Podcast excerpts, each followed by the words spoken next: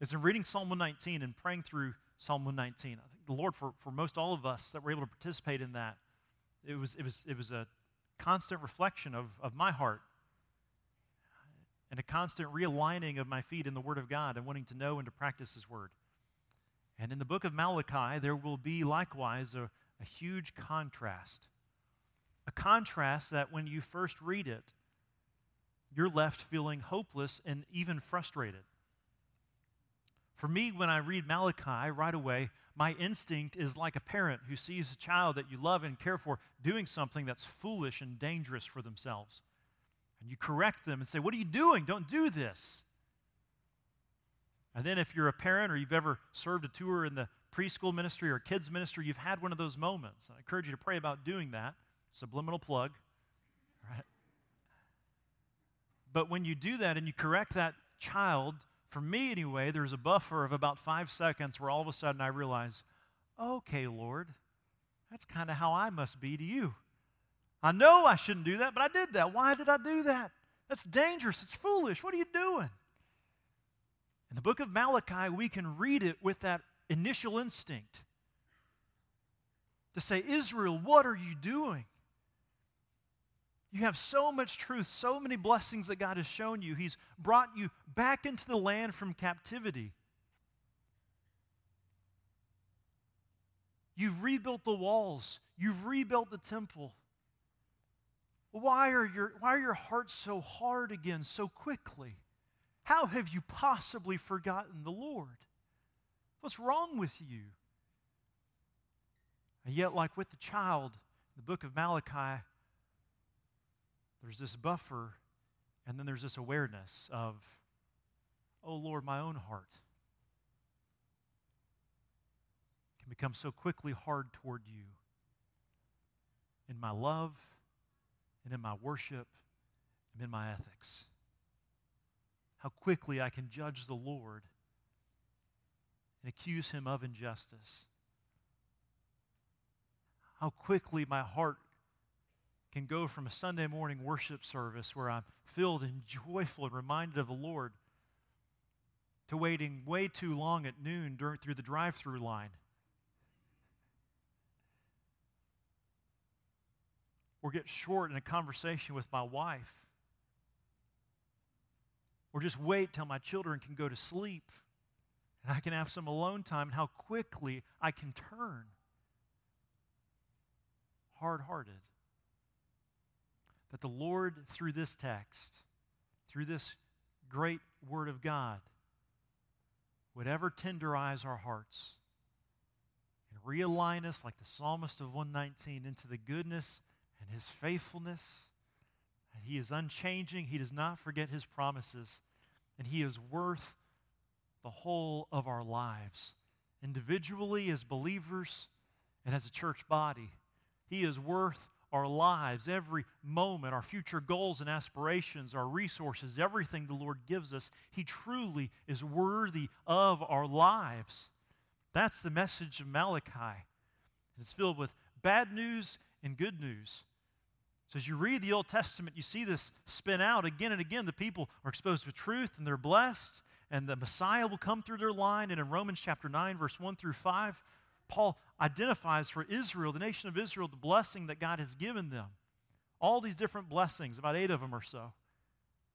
And yet, with all this exposure of truth and God's grace and blessings in their lives and in their history, their hearts again cyclically become hardened. And Malachi leaves us with this expectancy of, Lord, only you can soften the hearts. We can try hard, but only you can turn the heart. And we leave Malachi 400 years before God, the eternal Son, would take on flesh. God, Father, Son, and Spirit. The Father would send the Son. Eternity past. The Son would come 400 years after the writing of this book, Malachi, would take on flesh, fully God, fully man. And Jesus would interact with the religious leaders of Israel who didn't have a king in the sense that at this time of Malachi, but they would have governors. Persia would still be the, the, the great power until we open up the New Testament to Matthew and where the Romans have now succeeded them. And Jesus interacts with Israel and he interacts with Israel's leaders. And Jesus will reference Isaiah 29 13. You honor me with your lips, but your hearts are far from me. You worship me in vain. In Mark chapter 7, Jesus identifies the problem. So the problem isn't what goes into your lips that makes you impure and unclean before me. The problem is with your heart.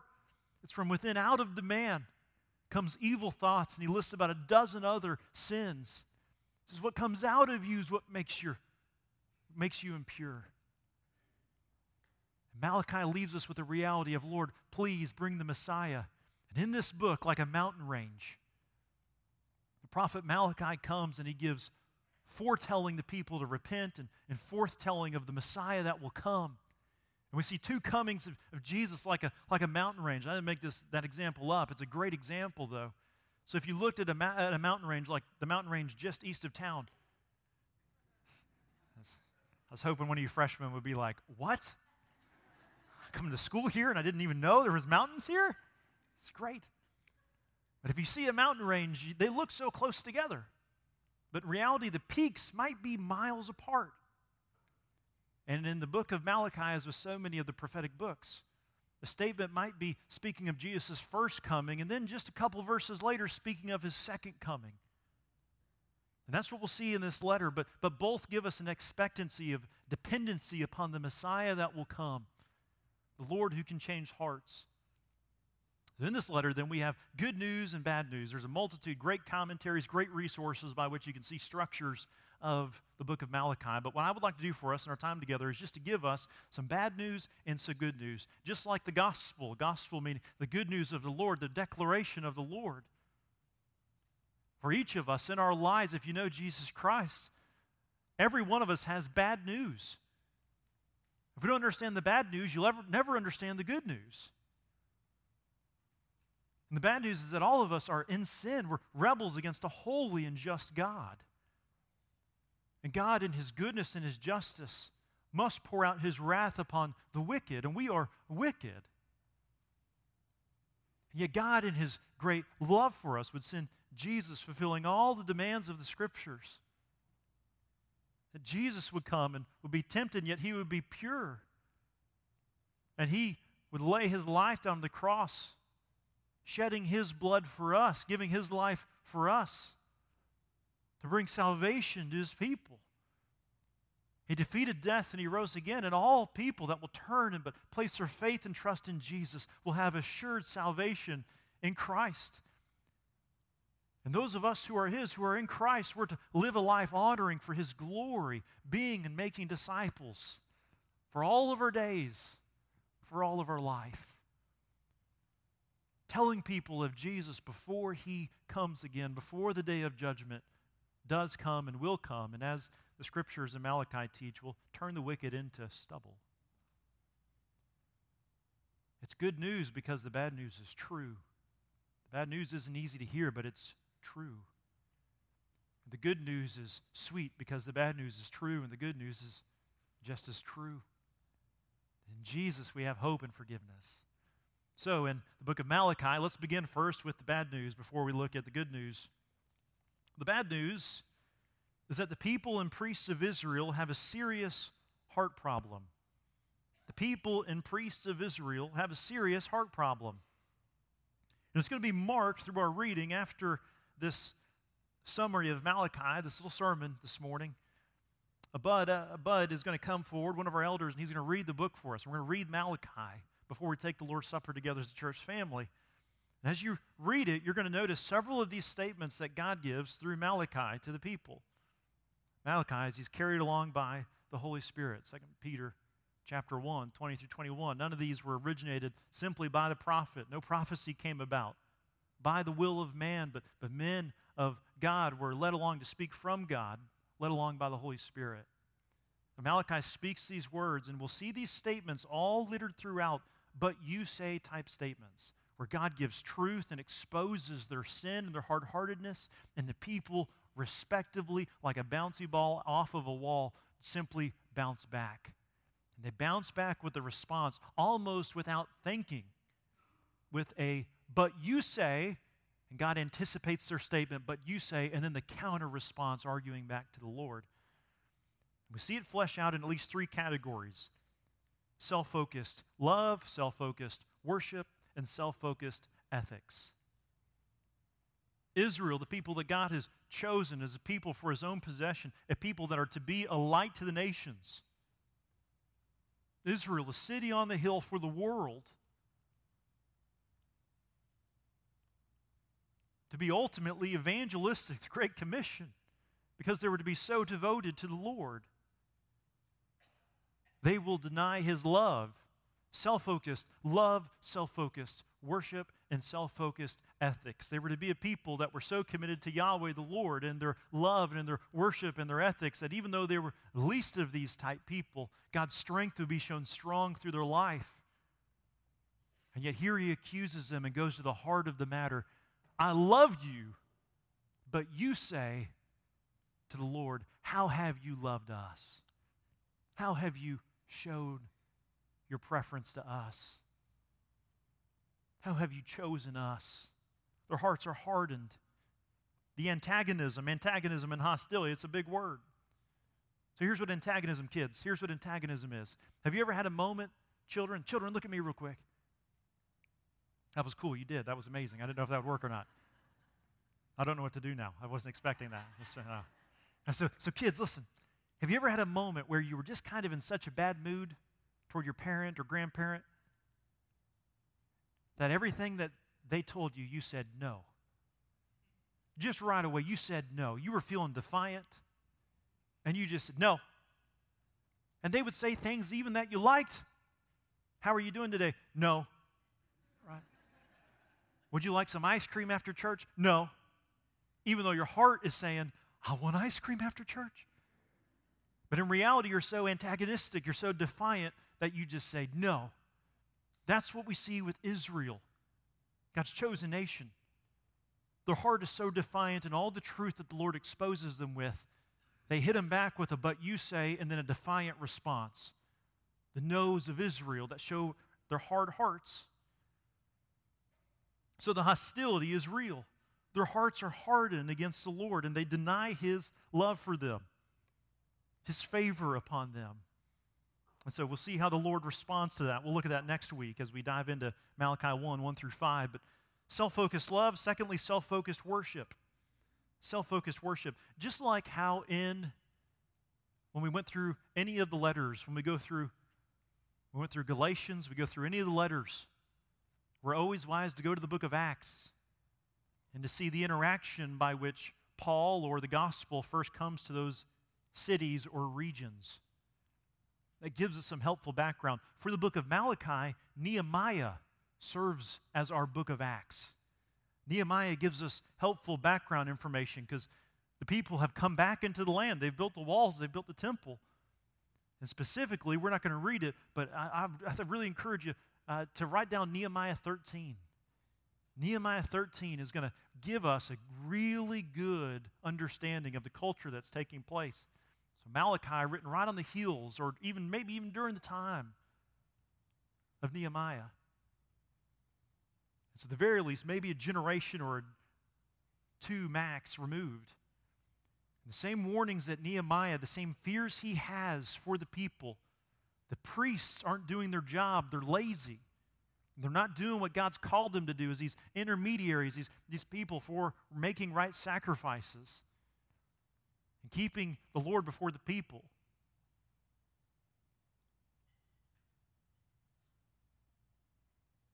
And we'll see a second application he's going to give in Nehemiah 13 that the people seem to be getting worse, even though they've been exposed to truth.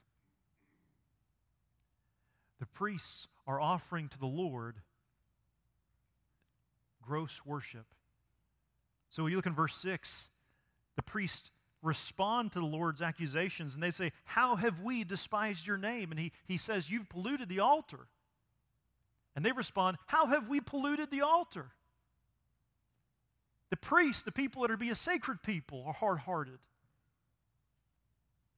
And they're defiant.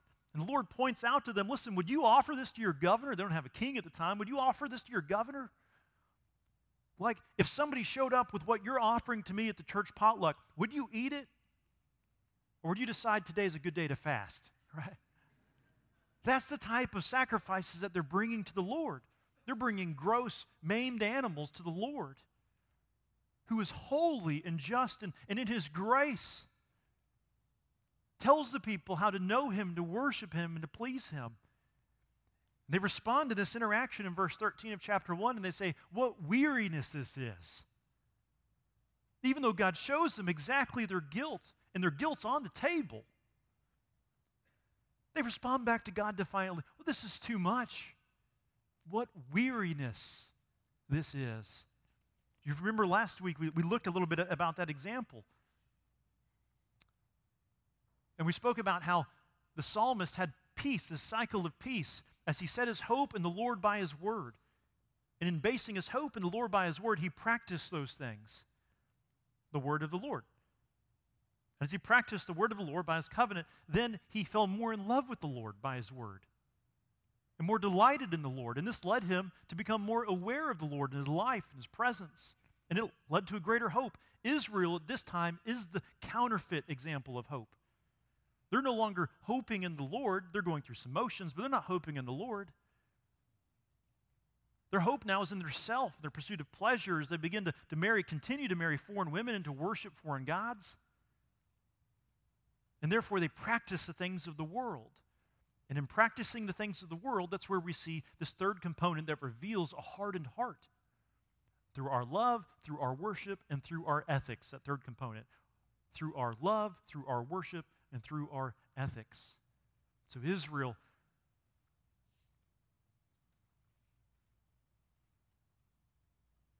is violating the greatest commandment.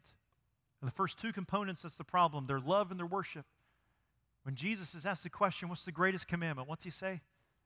Love Lord your God with all your heart, soul, mind, and strength through everything. Then Jesus gives them a plus one. And the second is like it to love your neighbor as yourself because they're not loving the Lord, their God, with all their heart, soul, mind, and strength, because they're not being Israel, who they're supposed to be, the natural reflection is that they'll violate the second, and they do in grievous ways. Not only do they not love their neighbor as themselves, they don't even love their spouses. They're finding any reason to just punt on those relationships and pursue their pleasures and passions against the clear teaching of the word of the Lord. So they don't honor the Lord in their, in their, in their marriage and their life but they also have changed their standard totally. So you look at verse 17 of chapter 2. You say that everyone who does evil is good. Their standards are warped. Chapter 2, verse 17, and chapter 3, 13 through 15 highlight this. So earlier, if you remember in chapter 1, verse 13, we just talked about it. The people said, remember, the priest said, The way you want us to worship you, Lord, it wearies us. And now the Lord says that they have wearied him. You weary me by what you're doing. Your standard is totally skewed. And you're accusing me, even though you're being faithless to the covenant promise. The Lord says to Israel, Your standards of judgment are totally reversed, and you're accusing me of what you're doing. Application for our lives right now, though we're not going to dive into that text. I feel like a hungry kid wanting to eat an ice cream cone, but I have to smell it. I can't dive into it. This is tough. The application for our lives is that in the seasons when we're tempted to accuse God of injustice, it's not the Lord who has changed, He's unchanging. It's our standards that have become skewed by the standards of man. And then finally, it shows itself through their finances. And, and they give God, in chapter 3, verse 8, this question the Lord accuses them. He says, You are robbing me. And they say, How have we robbed you? The Lord gives them this present ongoing aspect. You're continuing to rob me. And a lot of times when we hear the book of Malachi, this is why we're calling it heart problems. A lot of times, if you hear Malachi, you might hear somebody just give an application say, Listen, this book talks about giving and tithing. Or this talks has got this this, text, this book has some information on, on marriage, and it does. But what it reveals is hardened hearts that blossom in a multitude of ways as sin pollutes the heart, even of Israel. So, how much for, more for the nations? Sin pollutes us and it poisons us. And God says, You're robbing me. And they say, How have we robbed you? Right away, they take his statement and they put it in past tense as though they're not currently actively doing so. So that's the bad news. The bad news is the book of Malachi leaves us with a sense of, I feel hopeless. That's the bad news. But the good news, the good news is first that the Lord loves Israel, his covenant people. Look at chapter 1, verse 1 and 2. The good news. The Lord loves Israel, his covenant people. The Lord is faithful to his promises. He loves them in spite of them. He loves them. He's chosen them. He's going to bring the Messiah through them. He will keep a treasured possession. The good news is that the Lord loves Israel and he keeps his promises. Second, the Lord will be feared and glorified among the nations through Israel's blessing or judgment. As you read through the story of Scripture in the Old Testament, Roman Wally does a tremendous job leading through this exactly that, looking at the story of Scripture in this fall semester of servant leadership training. And in doing so, we, we see again and again, it seems like the people are, are going to blow it, and they blow it, but God always keeps a remnant. God always keeps this line going to the Messiah. He's faithful. The Lord will be feared and glorified among the nations. So in Malachi, we see two components of this. Through God's judgment of Israel, He's still going to bless the nations but also his judgment of the nations, he will also be glorified.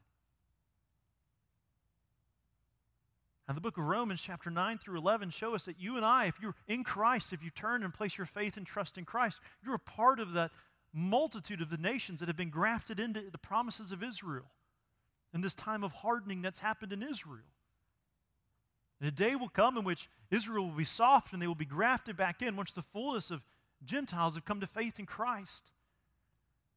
But the good news is that God keeps his promises, that the nations will be blessed, even when Israel is unfaithful. His plans will come to fruition. So we have hope through this book. And in chapter 3, we see a picture there of him challenging them to give. And what he's saying is, I will bless you, Israel, so much that the nations will not have any choice but to look at you and to say, You and your God is amazing like somebody looking at a beautiful baby. You ever seen a beautiful baby? If you're married and you're sitting next to your spouse and you have a kid, you better say, Yes, I've seen a beautiful baby. My baby is so beautiful. But you've, you've seen a baby, and it's like somebody that sees this beautiful baby and just reflexively has to compliment the mother or the parents. Oh, that, that baby is beautiful. Your baby's beautiful. That's what God says He's going to do to Israel. He's going to bless them in such a way that the rest of the nations have to look and say, Oh, wow, I know it's not you all, you're a weak people. The Lord's glory has been demonstrated to you. Look at his favor he's shown upon you. And it brings joy and blessing to the nations. So, through blessing or judgment, God will be glorified even among the nations. Third, the Lord does not change, He always keeps His promises. Therefore, though disobedient, His covenant people will not be consumed. He will always have His treasured possession who fear and who serve him. What good news it is that the Lord does not change. Israel's ways change, but the Lord is steadfast to his promises. We'll talk a lot about that in chapter 3. And then finally, the Lord will change the hearts of his people. What's good news? Good news that the Lord will change the hearts of the people. Listen, you and I are evidence of that. A day will come when the Lord will bring salvation to to the fullness of Israel. The nation of Israel will have their hearts changed to the Messiah. They will come to faith in Jesus Christ. But you and I are evidence, and ever since Christ has come, you and I are evidence today.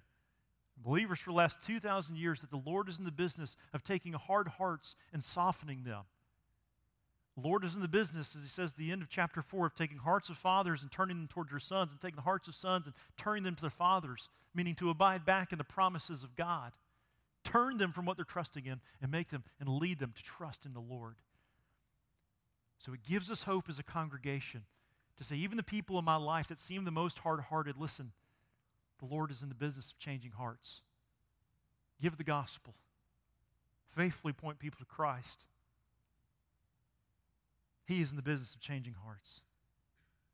Next steps.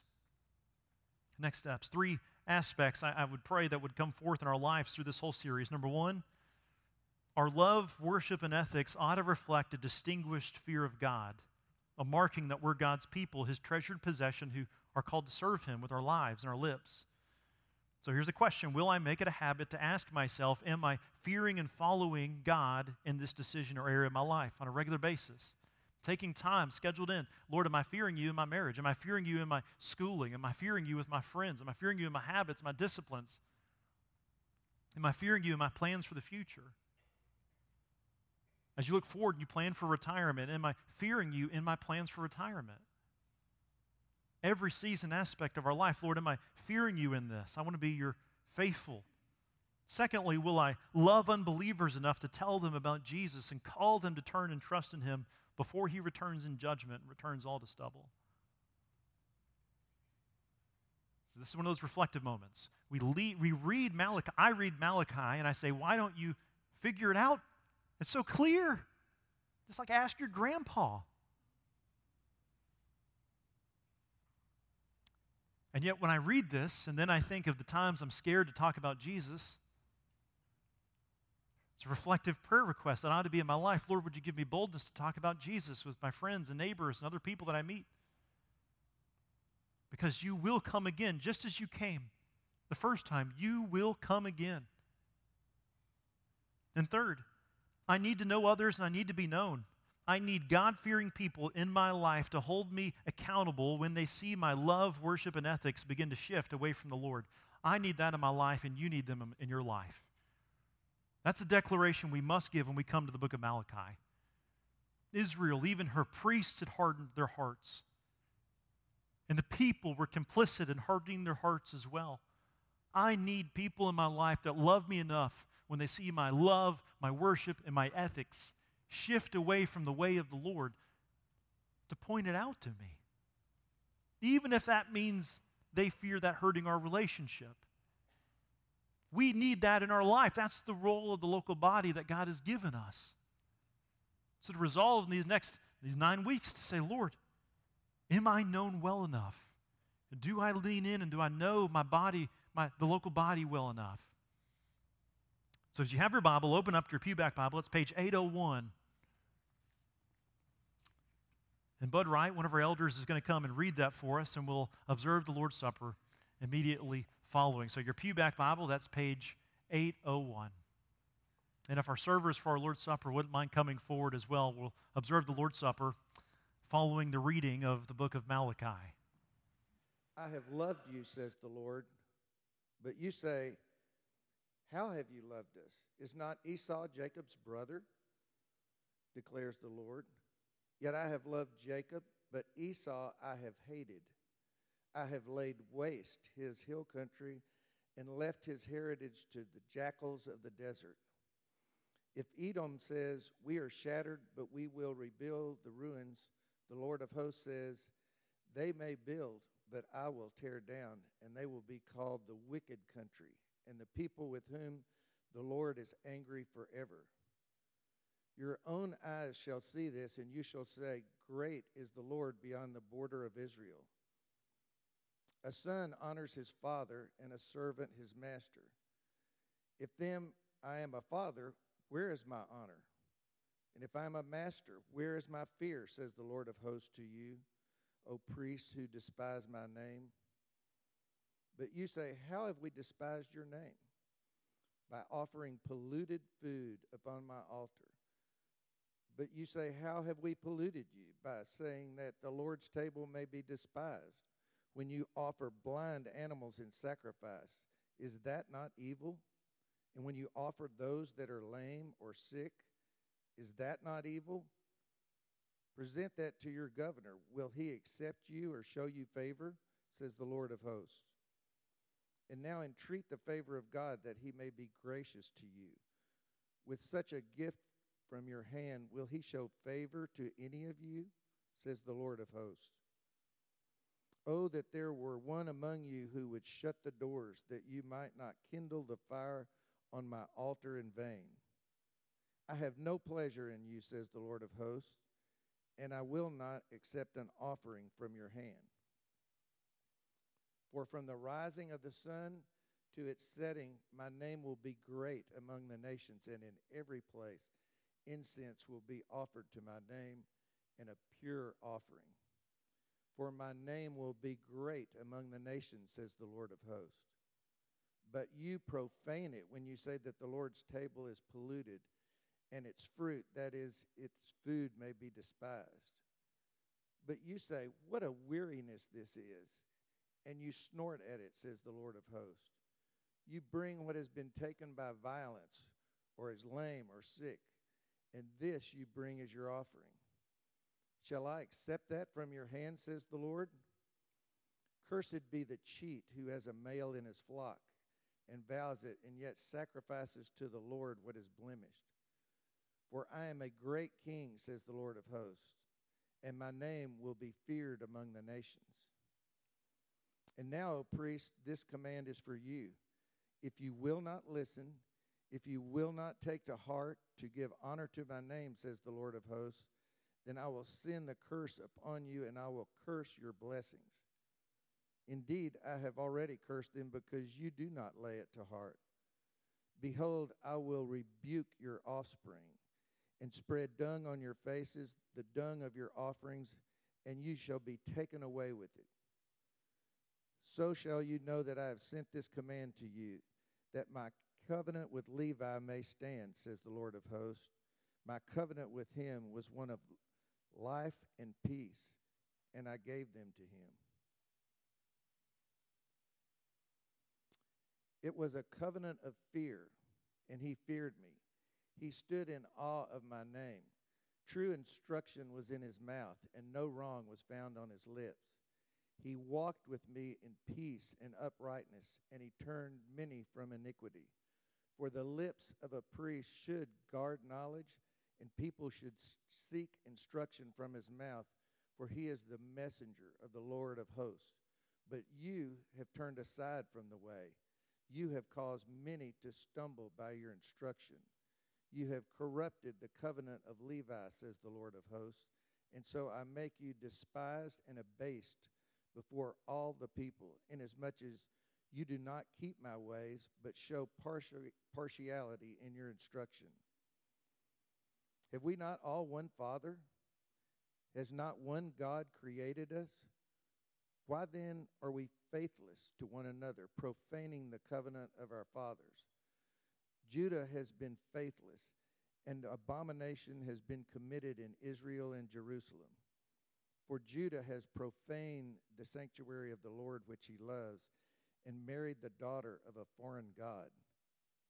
May the Lord cut off from the tents of Jacob any descendant of the man who does this, who brings an offering to the Lord of hosts. And this second thing you do, you cover the Lord's altar with tears, with weeping and groaning, because he no longer regards the offering or accepts it with favor from your hand. But you say, Why does he not? Because the Lord was witness between you and the wife of your youth, to whom you have been faithless, though she is your companion and your wife by covenant. Did he not make them one with a portion of the Spirit in their union? And what was the one God seeking? Godly offspring. So guard yourselves in your spirit, and let none of you be faithless to the wife of your youth. For the man who does not love his wife, but divorces her, says the Lord, the God of Israel, covers his garment with violence, says the Lord of hosts. So guard yourselves in your spirit, and do not be faithless. You have wearied the Lord with your words. But you say, How have we wearied him? By saying, Everyone who does evil is good in the sight of the Lord, and he delights in them. Or by asking, where is the God of justice? Behold, I send my messenger, and he will prepare the way before me. And the Lord whom you seek will suddenly come to his temple, and the messenger of the covenant in whom you delight. Behold, he is coming, says the Lord of hosts. But who can endure the day of his coming? And who can stand when he appears? For he is like a refiner's fire and like fuller's soap. He will sit as a refiner and purifier of silver, and he will purify the sons of Levi and refine them like gold and silver, and they will bring offerings in righteousness to the Lord. Then the offering of Judah and Jerusalem will be pleasing to the Lord as in the days of old, as in former years. Then I will draw near to you for judgment.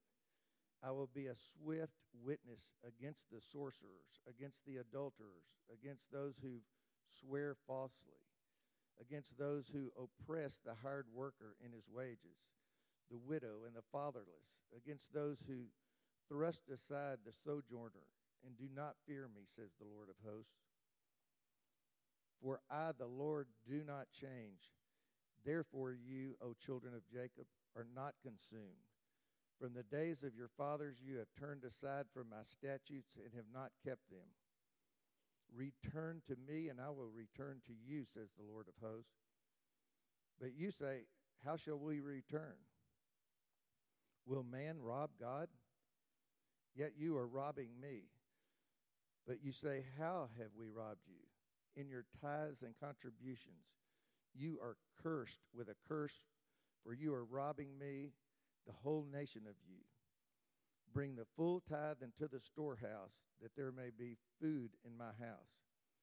And thereby put me to the test, says the Lord of hosts, if I will not open the windows of heaven for you and pour down for you a blessing until there is no more.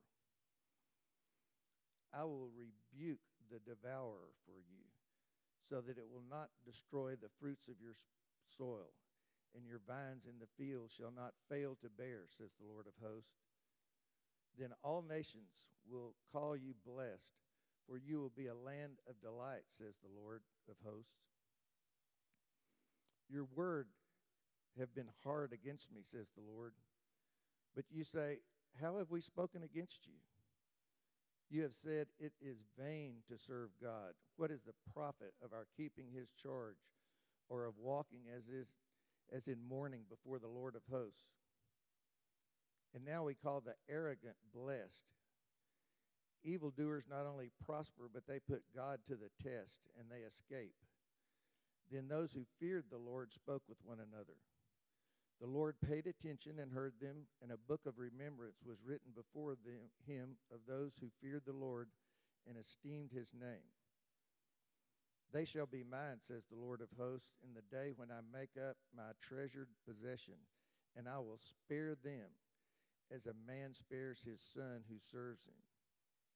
Then once more you shall see the distinction between the righteous and the wicked, between one who serves God and one does, who does not serve him.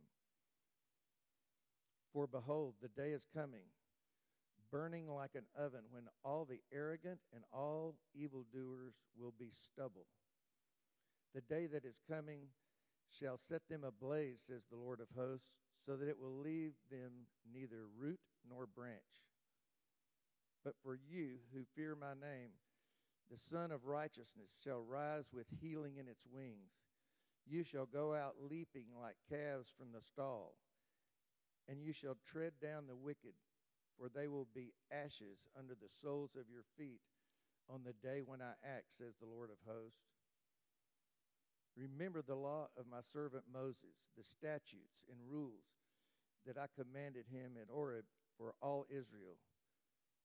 Behold, I will send you Elijah, the prophet, before the great and awesome day of the Lord comes and he will turn the hearts of fathers to their children and the hearts of children to their fathers, lest I come and strike the land with a decree of utter destruction. Says the word of the Lord. Two questions happen right away. Two questions to wrestle with before we observe the Lord's Supper. Number one, is my sin really that serious? Is my sin really that serious that, behold, the day is coming, burning like an oven, when all the arrogant and all evildoers will be stubble? The day that is coming shall set them ablaze, says the Lord of hosts. Is my sin that serious?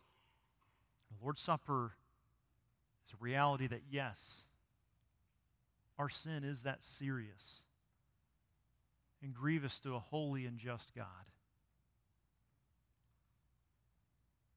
If you've not turned and trust in Christ, you are dead in your sin. And the God who is just will allot to you what is justly due to you.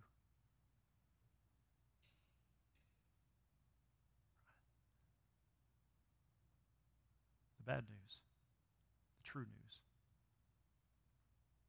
The second question is the Messiah really that great? And the answer, likewise, is yes. The Messiah who comes to bring salvation. The Messiah, Jesus, who came to lay his life down on the altar, not a lamb with corruption, but a pure and holy sacrifice. The only suitable sacrifice to make sinners like us his adopted children by faith in him. The Lord's Supper is a reminder of the seriousness of our sin and the greatness of our Savior. Jesus is the one we're to come and to believe in. Forsaking our life, and as believers who walk through this life, is to say, Lord, pour me out for your glory. And as we sin, to confess that sin. The Lord's Supper is a gift that God gives the church to gather together to examine ourselves, to make right any needs of reconciliation in the context of His church, and to proclaim His glory until He comes again. For He will come again.